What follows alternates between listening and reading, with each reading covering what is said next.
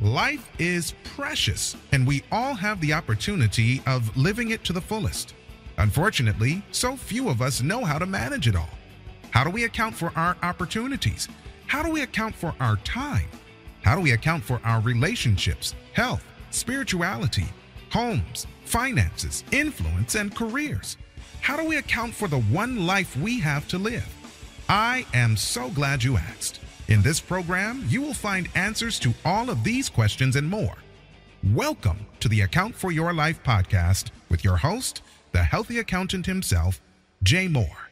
What's going on, everybody? Look, today on the Account for Your Life podcast, here's what we're talking about. What people of faith do that could potentially cancel their dreams.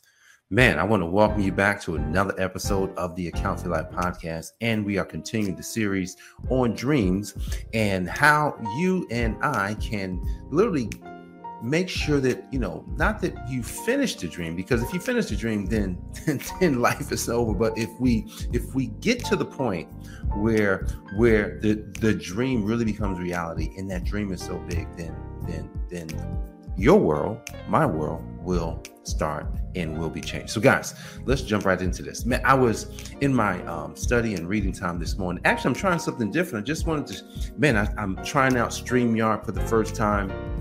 Uh, I'm not sure why I haven't tried it, uh, but I'm trying it out, just trying to get a handle on how to use it and what to do and all that good stuff. Um, so uh, you see something a little different, um, you know, today. Hey, what's going on? Um, so I'm excited about today because, you know, people of faith, just like me, just like you, we we know we have a dream, but a lot of times we get caught up. We get caught up into all of the circumstances that actually happen in our life, real circumstances. And this morning I was led into some verses. I, you know, I read in Matthew, then I read in John, and then and then something just, I, when I turned to John, the um, the verses just jumped out at me as to what is happening. And so, uh, and so John chapter eleven. We'll just jump into that real quick, and that's the story of Lazarus. Are you familiar with the story of Lazarus? Um, Lazarus was this guy that it's not, it's not even a whole lot mentioned about Lazarus, except Lazarus died. And in John chapter eleven, it goes through just the progression of, of, of, of the circumstances that Jesus was in prior to, you know, hearing about his death, and then as he went to go see Lazarus. And I'm gonna just jump right into that, just so that we can get some context about about this story, so that we can pretty much, you know, see what see how dreams could potentially get canceled. I'm gonna go down to verse number eight. It says, um, let me see. No, let's go to verse number four. Um, when he heard this, Jesus said, "This is sickness. This sickness will not end in death. No, it is for God's glory, so that God's Son may be glorified through it." Now, I want you to think about death. Death is the end. And I can guarantee you, look, when when when my brother died, um, when family members died, when friends died, then it's over. You're not even thinking. There's no way you're even considering that they're coming back from the dead. And I'm going to tell you, I was like, I'm like many people, you know, we sat in the hospital waiting for my brother to, to, to come out of, you know, to come out of where he was. Didn't come out. But here it is, Jesus saying, look, this is not unto death. Verse number five. Um, now, Jesus loved Martha and her sister and Lazarus. So when he heard that Lazarus was sick, he stayed where he was two more days. Think about this. Mary and Martha's like, hey, what's going on? Like, like, why is Jesus not here? They're they're thinking, they're thinking that Jesus, they're like, yo, he's not even gonna come. But here's the thing: they knew, they knew that if he got there, I'm not gonna read the whole passages. I want you to go back and read verse number one through forty. Um, but they knew that if he got there, that he could potentially raise Lazarus from the dead, help him so that he didn't die. And they And they shown they showed in their belief. Now, this is where believers a lot of times miss it, um, because this is where we cancel have, have potentially canceled our dreams. It's you know you know that something is possible, but you don't really know that it's possible for you. I'm gonna say that again. You know something is possible, but you don't really know that it's possible for you. So you could, you might see that, hey, someone else got their dreams, um, but you know, mine's too big. Uh, these circumstances came up. Oh, these problems are happening. There's no way, there's no way that I'll be able to get there. So, but that's what Mary and Martha was thinking. They was in, there's no way now that he's dead that we will ever experience our brother again. They did not believe. Now they believed that if he got there beforehand, and they said it, Lord, if you if you got here beforehand, we know. They said, we know you would have. We know he wouldn't have died. We know he he would still be with us. But because he's already dead, you know, then we just can't accept that. But Jesus, like, well. And he started asking some questions like, hey, well, you know that this is this, you know that this, yes, yes. And they're giving him the, yeah, man, yeah, man. Listen, have you ever been talking to somebody and, you know, it could be any topic and you know what they're talking about. So you kind of just brush them off. Yeah, I know what you're talking. Yeah, yeah, yeah, I got you, I got you. But still, right? You go, yeah, yeah, yeah, but still. And, and, and so that's what they did. Mary and Martha both did the same thing. They says, yeah, we know, we know you. He wouldn't have died if you were here. We're actually in um, John chapter eleven, verses one through forty. We're talking about Lazarus and how Lazarus died and how this is this could potentially affect your dreams. And so here it is. They know that they would not have lost their, their brother. They know it. They said, we wouldn't have lost our brother. Not at all. We would not have lost our brother if you were here. So we know. And he's talking to him. And Jesus, Jesus trying to convince them that, what are you talking about? Like, I'm here now. And it's like, yeah, well, we know that when, you know, when you when, you know, when you come back in the kingdom, all the good stuff is great. Jesus is like, oh my good, I cannot believe these people don't, don't even believe.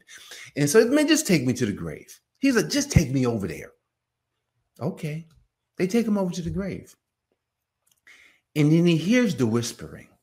See, it's nothing like, it's nothing like you not believing.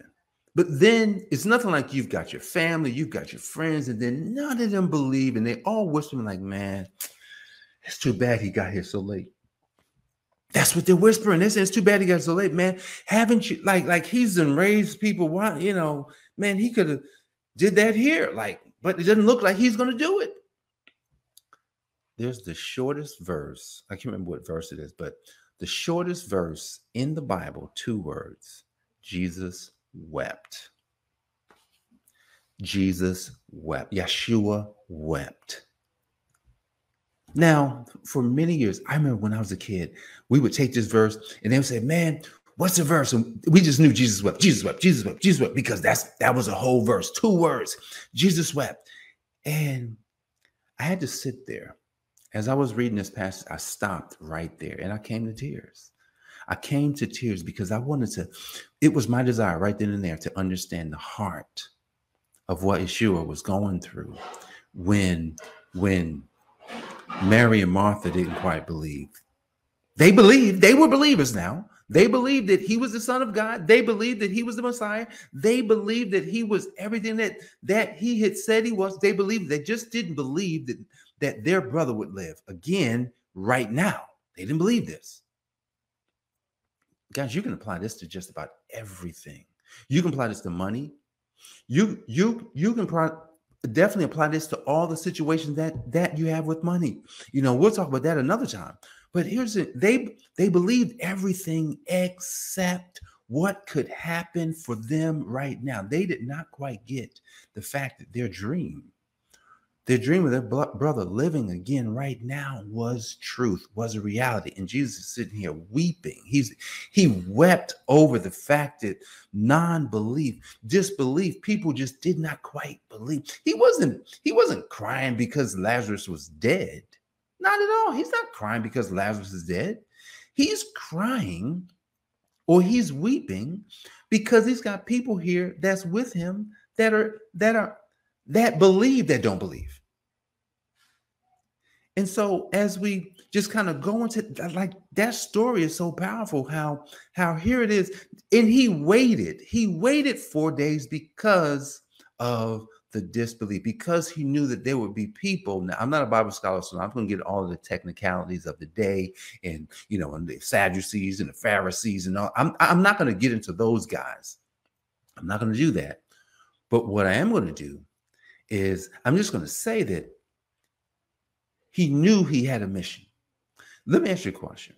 If you've got a dream, then your dream is your mission. I had a, you know, shout out to my to, to my wife. Um, she loves me a lot, right? And and Mark heard this. Hey, what's up, Mark? Mark heard this uh, back in April when uh, she introduced me at her alma mater. She said, Jay loves money. She said that. Almost, I was a little embarrassed at the time. I was a little embarrassed. Like, wow, she said that like that. And like, what, what, man, what are people going to think of me?